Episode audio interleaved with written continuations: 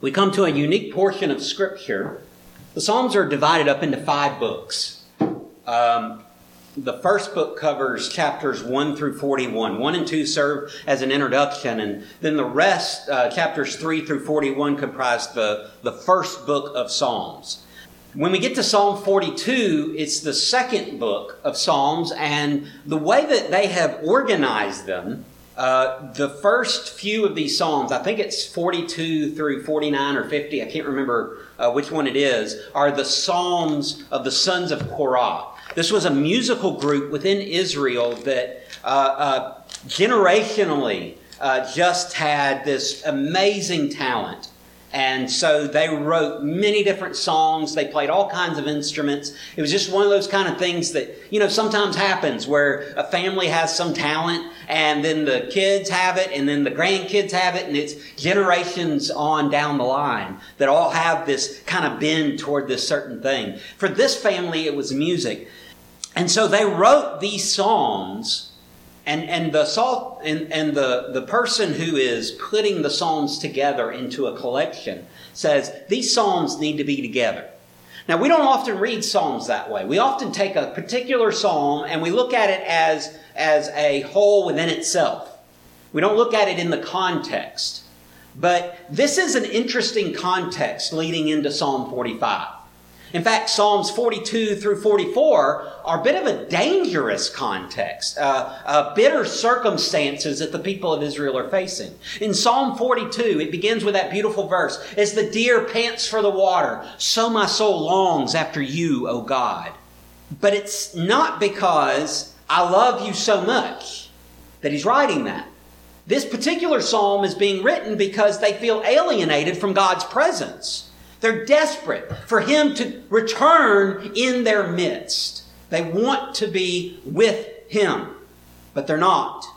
And so they're crying out in desperation for God to return to them. Psalm 43 is a plea as well. There are oppressive enemies all around them who are doing their harm, them harm. And so in Psalm 43, they're asking for vindication. It begins, Vindicate me, O God. God, we need your vindication. We need you to show that you are still in charge and that what you have declared to be true will win out in the end. Vindicate us, Lord. Psalm 44 begins, uh, uh, looks like a positive thing. They're telling of the old deeds that God had done, the actions that demonstrate his faithfulness to their fathers on through the annals of history. But then it turns when they realize that now we are not being rescued. We have been despised and rejected. And so Psalm 44, verse 26, ends the psalm with these words. Sorry, Carrie, you're going to have to follow me along. Rise up, come to our help. Redeem us for the sake of your steadfast love. God, help us is where Psalm 44 ends. So it's amazing to see that the first verse of Psalm 45, what happens immediately after that from the same family that brings you, rise up, come to our help, redeem us for the sake of your steadfast love. The very next verse we read says, My heart overflows with a pleasing theme. I address my verses to the king. My tongue is like the pen of a ready scribe. That's so poetic in Hebrew that it's poetic in English. What brings the author to wax so poetically right after begging God for mercy?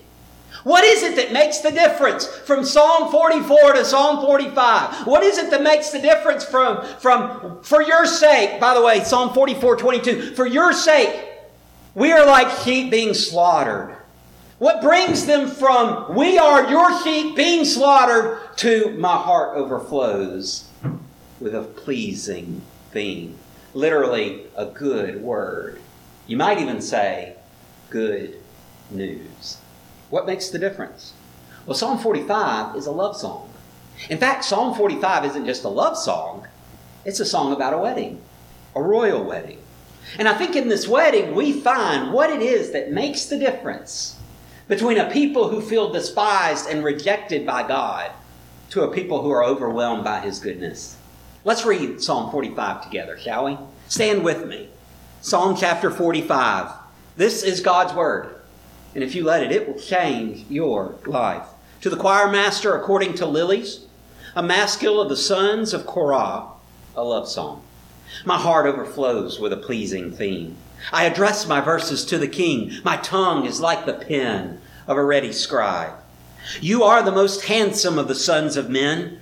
Grace is poured upon your lips. Therefore God has blessed you forever. Gird your sword on high, O mighty one, in your splendor and majesty. In your majesty, ride out victoriously for the cause of truth and meekness and righteousness. Let your right hand teach you awesome deeds. Your arrows are sharp in the heart of the king's enemies. The peoples fall under you. Your throne, O God, is forever and ever. The scepter of your kingdom is a scepter of uprightness. You have loved uprightness and hated wickedness. Therefore, God, your God, has anointed you with the oil of gladness beyond your companions. Your robes are all fragrant with myrrh and aloes and cassia. From ivory palaces, string instruments make you glad. Daughters of kings are among your ladies of honor. At your right hand stands the queen in gold of Ophir. Hear, O daughter, and consider and incline your ear. Forget your people and your father's house, and the king will desire your beauty. Since he is your Lord, bow to him. The peoples of Tyre will seek you, your favor with gifts, the riches of the people. All glorious is the princess in her chamber, with robes interwoven with gold. In many colored robes, she is led to the king, with her virgin companions following behind her. With joy and gladness, they are led along as they enter the palace of the king. In place of your fathers shall be your sons. You will make them princes of all the earth. I will cause your name to be remembered in all generations. Therefore, nations will praise you forever and ever. Pray with me. Father, what a beautiful poem. What a beautiful song. But you know, it wasn't just written for folks living seven, eight, nine hundred years before Jesus. It's just as true today. Father, would you open our ears to your word, open our eyes to the beauty, and open our hearts to receive it with thankfulness and with obedience. Shape us in this time. In Christ's name we pray. Amen. You may be seated. We find two characters in this love song the king and the queen, right? It's a song about a marriage, right? So there's a husband and a wife, there's a groom and a bride. So let's look at the, the groom and the bride real quick. I'm sorry, y'all. Y'all just have to forgive me. Um, the, the groom we really find in verses 2 through 9. And, and it's a picture of majesty. Um, uh, verse 2 says, You are the most handsome of the sons of men. I got to admit, I, I can't speak from the bride's perspective. I can speak from the groom's perspective, but I felt handsome on our wedding day. Now, I went through the works for our wedding. I want y'all to know I, I cut my hair and everything. I took a shower. I mean, some of y'all are like, "Come on now." Yeah, I, I mean, I mean, I went through the whole works. I, I, I was a sharp-looking guy up there. Okay, maybe, maybe I don't know. You can ask my wife; she can tell you for sure. Groups don't really go through a whole lot of trouble for the wedding, do they? Not in our culture. In this culture, they did. In fact, in this culture, it wasn't really centered on the bride. The wedding was centered on the groom. Everything was about the groom. And so, so there is this anticipation of the groom. Normally, like, like in our weddings, the, the groom comes out with the minister right at kind of the start of the service, and he's waiting on everybody to come out, and it all leads up to the bride's entrance, and everybody stands up when the bride enters the room, and here comes the bride is playing on the organ or piano or whatever it happens to be, and, and, and she's walking slowly down the aisle, and all the eyes are on her. Everything is about the bride. But in this culture, it was more about the groom than the bride. Now, he would go, in most cases, he would go and pick up the bride. He would go to her house, to her parents' house, and escort her back to his house, to the house that he had prepared for them over time. But it was all centered on the groom. Everything was about him being honored. The bride, everything she did was for his approval.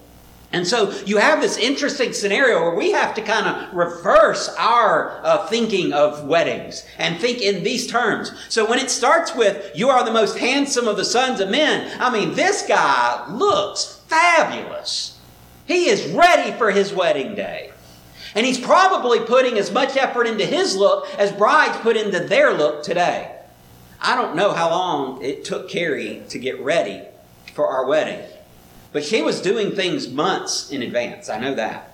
She was trying on dresses months in advance. She was trying to figure out all these kinds of things, what kinds of flowers and colors would I go with, and all the kinds of stuff that she was planning. All I was doing was saying, tell me what time to be there and what my tux needs to look like, and, and I'm good. I'll, I'll, I'll, I'll, I'll go cut my own hair, and that's fine. Like, that's, I'll, I'll make sure I look clean and snazzy. But in this culture, it's kind of the opposite. The groom goes through all the trouble. The groom is the one making preparations. The groom is the one for whom all this is about. And the bride, well, well, we'll get to her in a minute. You are the most handsome of the sons of men. Listen, it's grace is poured out on your lips. I looked up this word for poured out. It's the same word used of anointing the high priest. In fact, it's the same word used of anointing a king. Literally, God has anointed your lips with his grace. That's a beautiful picture, y'all. Because what does a king say? Laws. So when he speaks, he's not just speaking laws that he thinks are good ideas. He's speaking laws through lips that are anointed with God's grace. So the laws that he is speaking are, are laws of grace of God applied to his people. They're laws of justice and of righteousness and of purity. But he also speaks blessings among his people. He does them good and not harm. He demonstrates God's grace through his lips. You are. Therefore, God has blessed you forever, verse says. We'll get to that more in a minute because we're going to see those blessings come out in a few verses. Look at verse 3. Gird your sword on your thigh O mighty one, in your splendor and majesty. Now the picture turns. He's not just a groom on a wedding day, he's a mighty warrior. That mighty one, you may as well translate that hero. He's a hero. He's the guy that's running into the burning building to save the person who needs help. He's the one who is resuscitating someone who is about to die. He is the one who is providing for the needy. He is the one who is taking up his sword and fighting the enemies and doing justice on the battlefield. He is the one leading the charge. He is the one. He is the mighty one.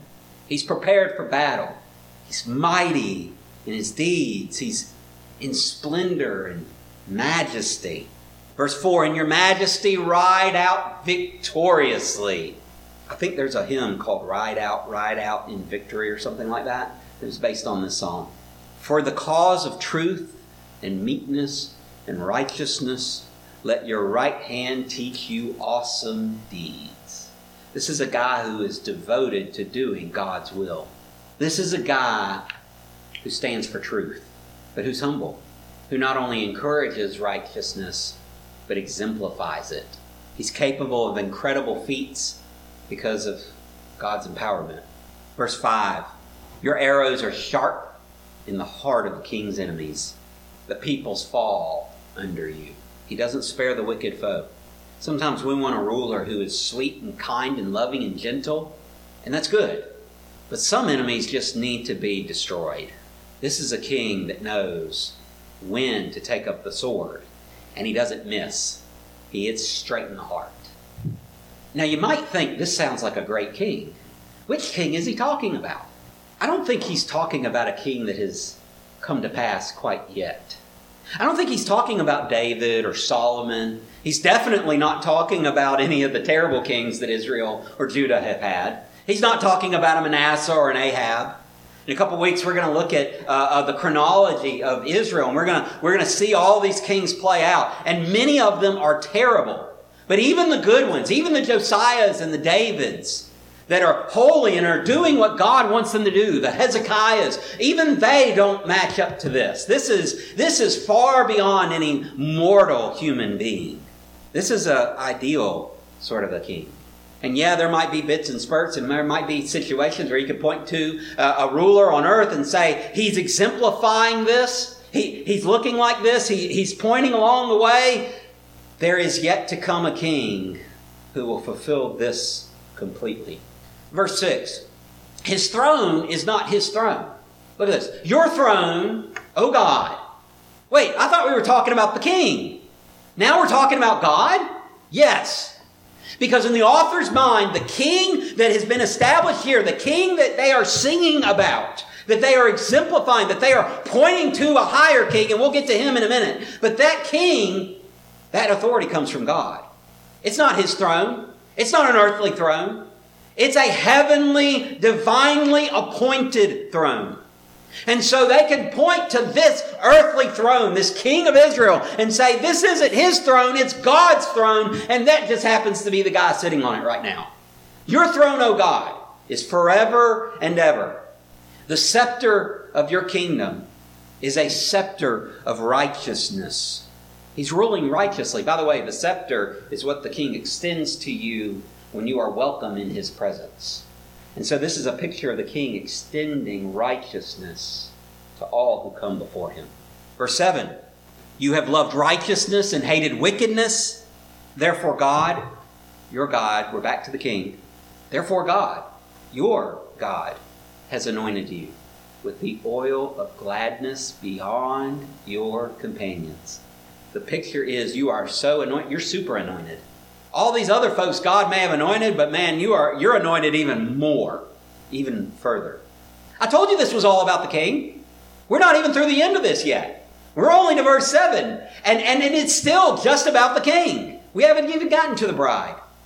Verse 8 Your robes are all fragrant with myrrh and aloes and cassia. You know, you can't pour oil on someone's head, fragrant oil, and their clothes not smell like it later. I got a shirt that I used one time cooking and got some grease splatter on it. It still smells like grease. Carrie will tell you she hates it when I work in the back because I come home smelling like fries and oil. I can't get it out of my clothes. I wash I can wash that shirt a thousand times and it still smell like oil and fries.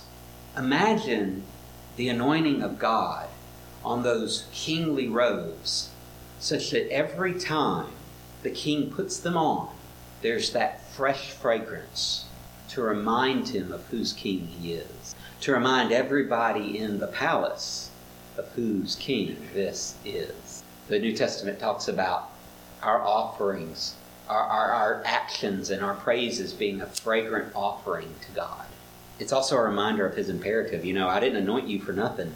He's constantly being reminded of God's blessing on his life, God's empowerment, God's spirit on him, but also the imperative to do righteousness and to follow God with all your heart and all your soul and all your mind and all your strength. And we're still not to the queen. this is all just the king daughters of kings, verse 9, are among your ladies of honor. You know, you're, you're so honored that the kings are sending their daughters to serve you. It's pretty honorable. And now we finally get to her. At your right hand stands the queen in gold of Ophir, the finest gold around. So let's look at the queen. Verse 10 Hear, O daughter, and consider. Incline your ear. Sounds like sounds like some of the things you'd find in the Proverbs, right? He's saying, consider wisdom. Listen to my wisdom. Forget your people and your father's house. Forget your people. Forget your father's house. Wait a minute, I thought Genesis 2 said that the man should leave his father and his mother and cleave to his wife. It does.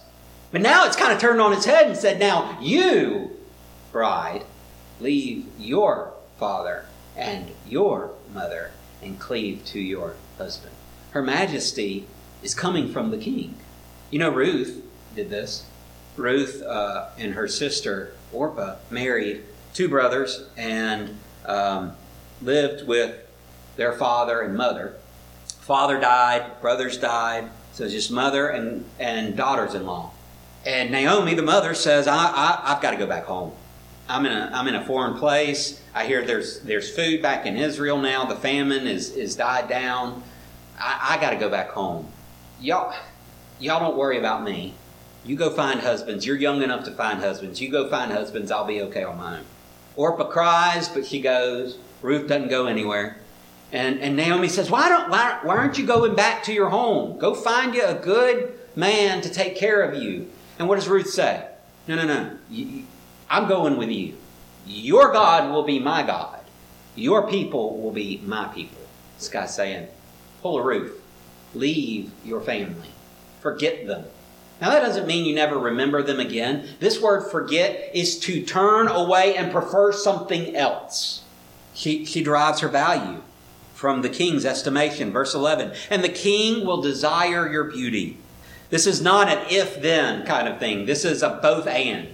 You're doing this, the king is desiring you at the same time. And so she begins to see herself as valuable because the king is valuing her.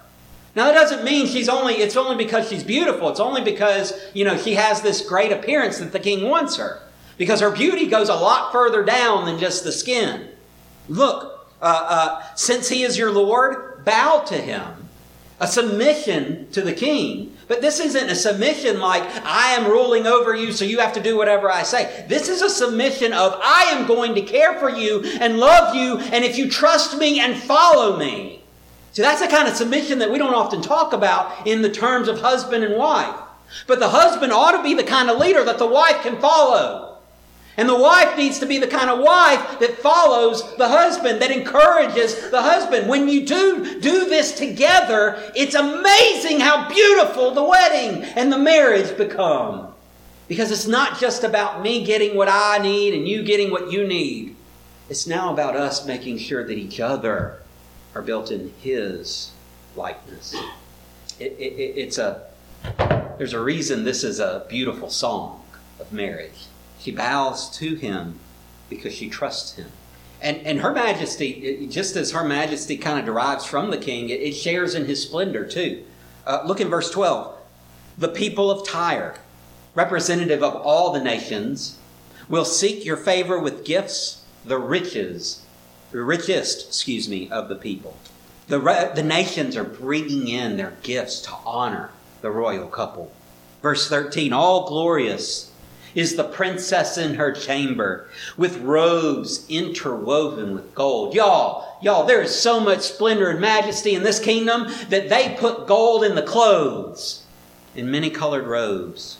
So wealthy, such wide trade they can get dyes of all sorts of different colors from all sorts of different lands. In many colored robes, she is led to the king. And she's fashionable too, with her virgin companions following behind her. With joy and gladness, they are led along as they enter the palace of the king. It's a beautiful picture, isn't it?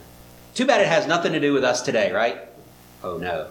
Y'all ought to know me better than that. Those of you who have been here longer than 20 minutes probably know.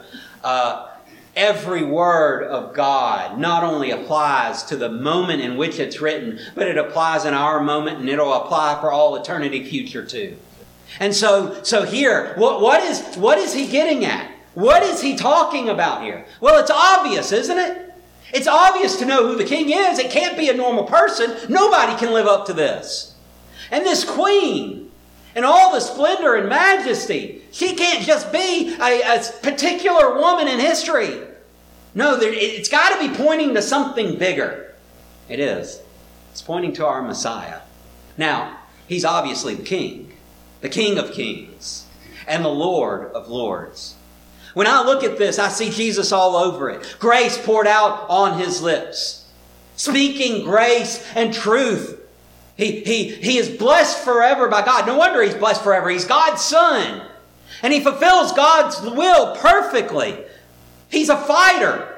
You don't believe me? Read Revelation. See him riding on a right horse. You don't want to be on the opposite army side. You want to be behind him saying, Go, Jesus, get him. You don't want to be facing that white horse with that rider who's called faithful and true. You don't want to be facing him. And believe me, he will ride out victoriously. And he will ride for the cause of truth and meekness and righteousness.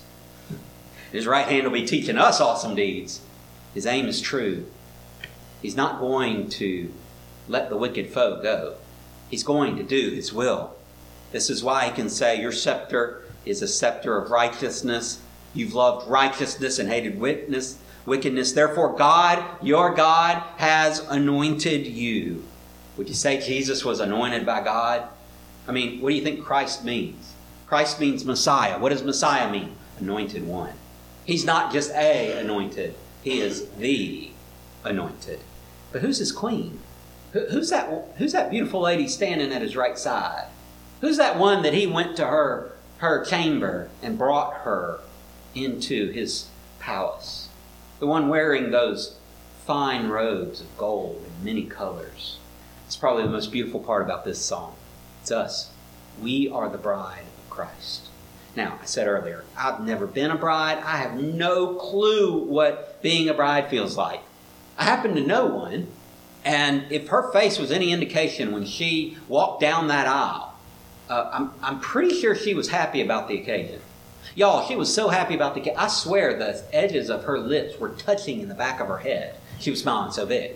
Afterwards, she was like, she was looking through pictures with me. She was like, they were there? Yeah, they were there. I, I don't remember them being there. I don't remember them being there either. I said, Do you remember me being there? Her focus wasn't on anybody else. All that time and effort that she spent getting ready was for me. And all that time I spent getting ready, preparing, getting my hair cut, there's a whole lot more getting ready than that, I promise. Just not physically. All that time I spent preparing to receive her at that altar, it was her. I couldn't take her, my eyes off her smile walking down the aisle. It's too beautiful. I, I couldn't. And even now, when she smiles, the whole room lights up. That is the way that Christ feels about his church, but far greater than I could ever muster. When he looks at his bride, even though she makes some really dumb choices sometimes, even though we fail and we falter and we make mistakes, he looks at us with love and compassion and he says, You're still my bride. I still love you. What a powerful image that the God of the universe would, would give his son to die for people who most of all would reject him. But for those few who would accept him, would love them so unconditionally that no matter how much they fail, he would still love them, still redeem them. I don't know how much the sons of Korah knew as they were penning this psalm, but I do know this they knew there had to be more than just the king they were looking at. And they knew one day that perfect king would come. Today we suffer through difficult circumstances. We ask where justice is. We, we, we look at evil and it seems to overwhelm good at every turn. Nations turn from God and oppress people with violence and tyranny. We see leaders abdicating their responsibilities speaking lies in office. We see greed and selfishness running rampant in corporate boardrooms. We see a lack of critical supplies, equipment, and medicines as they're hoarded, rationed, villainized. We find ourselves in the days of Psalms 42 through 44, begging for God's presence, yearning for vindication asking God when He will rise up and rescue us from the enemies that surround. Oh, but there's a day coming. There is a day when God's glorious King reigns from on high forever and ever and exercises His justice and His righteousness in us, through us, to us there's coming a day. And one of the most beautiful aspects of our difficult circumstances of today is that we get a little tiny piece of that when we take communion. You might not have ever thought about it that way. You might have thought about communion as relating to Christ dying. It does. It's when it was instituted, it was a Passover meal. In fact, in Luke chapter 22, He's reclining at the table with his disciples and he says to them, I have earnestly desired to eat this Passover with you before I suffer.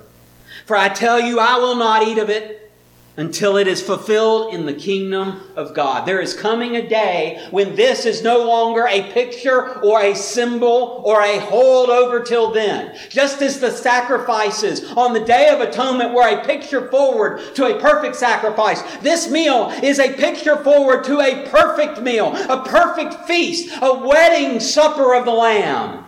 And we as His bride are going to partake in that. So I ask you before we partake, are you ready? Are you ready for that day to come? Is this your king in Psalm 45? Is this your king or is this someone else's king? There's a black preacher once said, I wonder, do you know him today? Do you know this king who is righteous, this mighty one who rides out victoriously? Do you know this king? It's a good day to. If you do, are you following this king? Are you actually doing what he says? Or do you take it more as suggestions? You know, there are some times, there are some times when, let's just be honest, we'd rather do our own thing. But if he's really your king, it's time to follow him. I'm going to be up here at the front. If I can help you, maybe, maybe, maybe help you come to know this king, maybe just to follow this king better, I'll be glad to do whatever I can. You come and, and I'll pray for you and we'll, we'll figure out what that needs to be. Maybe you just, maybe you just, just need to pray the altar will be open. You can come up here, pray. Whatever you need to do, you, you do right now as they come um, to lead us in a verse of invitation. Let's pray together. Father God, you are the King. Your Son is this King of Psalm 45. Jesus Christ is this King. And your throne, oh God, is forever. I don't have to worry about you getting overthrown or overruled. I don't have to worry about a coup I don't have to worry about wickedness on the throne because you are the perfect king. So, Father, would you reign in us? Would you reign in me? Would you help us to do what you want us to do? Would you lead us to the cross to surrender our sins to you? Would you lead us to follow you in righteousness? Would you lead us to do the things that will honor and please you, just as the bride prepares herself for the king's delight? May we seek your delight, our King. You reign in honor and majesty, and we will follow you. And this time you do your will in us. In Christ's name we pray. Amen.